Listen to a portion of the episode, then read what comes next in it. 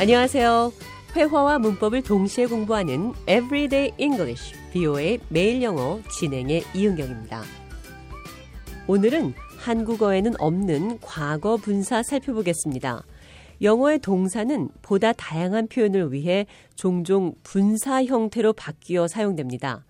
나는 많은 곳을 가봤다라는 표현, 과거 분사 찾아보시기 바랍니다. Do you like to travel? Have you traveled a lot? If so, you could say something like this.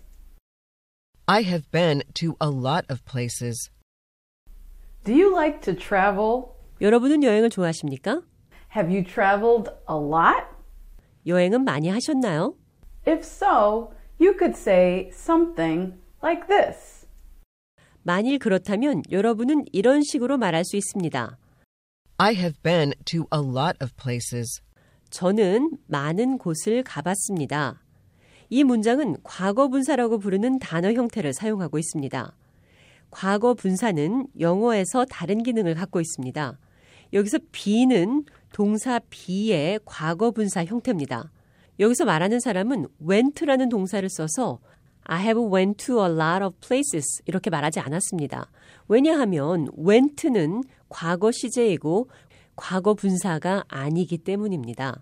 분사는 have와 결합해서 완료형을 만들기도 하고 비동사와 결합해서 수동태를 만들기도 하고 명사 앞에 쓰여서 명사를 꾸며주는 형용사의 역할을 하기도 합니다. One of them is to form perfect verb tenses. A perfect verb tense is one that puts the word has, have, or had before its main verb. 그 가운데 하나는 동사의 완료 시제를 만드는 겁니다. 이 완료 시제는 주동사 앞에 has나 have 또는 had를 놓은 겁니다. In English, the most basic passive voice is formed with be plus past participle. 영어에서 가장 기본적인 수동태 형태는 비동사 플러스 과거 분사입니다. My bike was stolen. 내 자전거가 도난당했습니다. Here, the verb be appears in the past tense was, and stolen is the past participle of steal.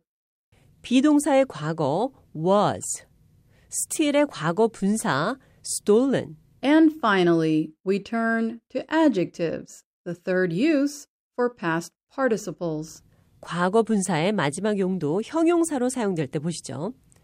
The bored children are getting into trouble. 지루한 아이들은 문제를 일으키기 시작했습니다. Here, the speaker put the adjective bored before the noun children. 여기서 말하는 사람은 형용사 bored를 명사 아이들 앞에 썼습니다. When past participles act as adjectives, they appear in the same places as normal adjectives. 과거 분사가 형용사로 작용할 때 보통 형용사처럼 같은 자리에 나타납니다. 그럼 끝으로 나는 많은 곳을 다녀봤다. 어떻게 표현하는지 한 번 더 들어보겠습니다. Do you like to travel? Have you traveled a lot? If so, you could say something like this. I have been to a lot of places.